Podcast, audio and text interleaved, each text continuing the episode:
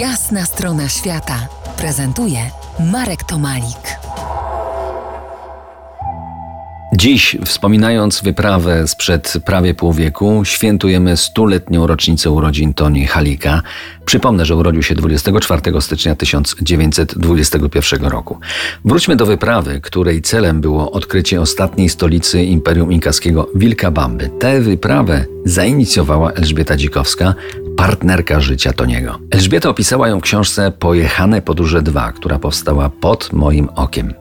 Wróćmy do lektury tejże książki, cofając się do czasów konkwisty. Elżbieta pisze: ostatnią noc przed wejściem do inkaskiej stolicy Hiszpanie spędzili w Marakanai, my w osadzie San Martin. Być może stąd też podążał do Espiritu Pampu Hiram Bingham.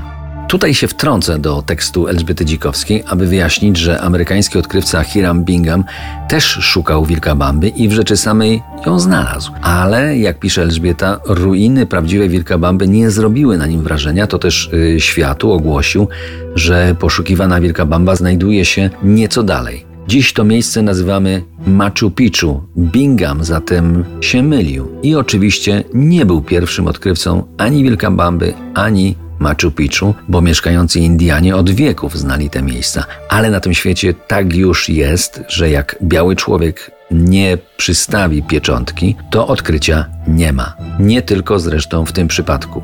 Niemal we wszystkich tak jest, ale to temat na osobne wydanie Jasnej Strony Świata. Wracamy do wyprawy. Elżbieta pisze: więcej światła. O tym przede wszystkim marzył Tony, kiedy następnego dnia zobaczył zarośniętą dżunglę nieopodal domu Flavia. Więcej światła, denerwował się Tony i miał powody, bo drzewa nie były tu wycinane od ponad czterystu lat, zagradzając dostęp do słońca.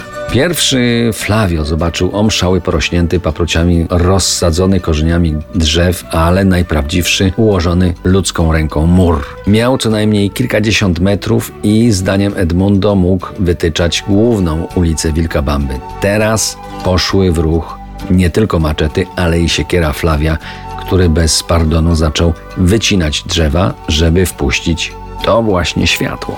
Tyle po latach Elżbieta Dzikowska o wyprawie do Vilcabamby. Proponuję teraz zaparzyć herbatę, bo to nie koniec opowieści. To jest Jasna Strona Świata w R M F Klasik.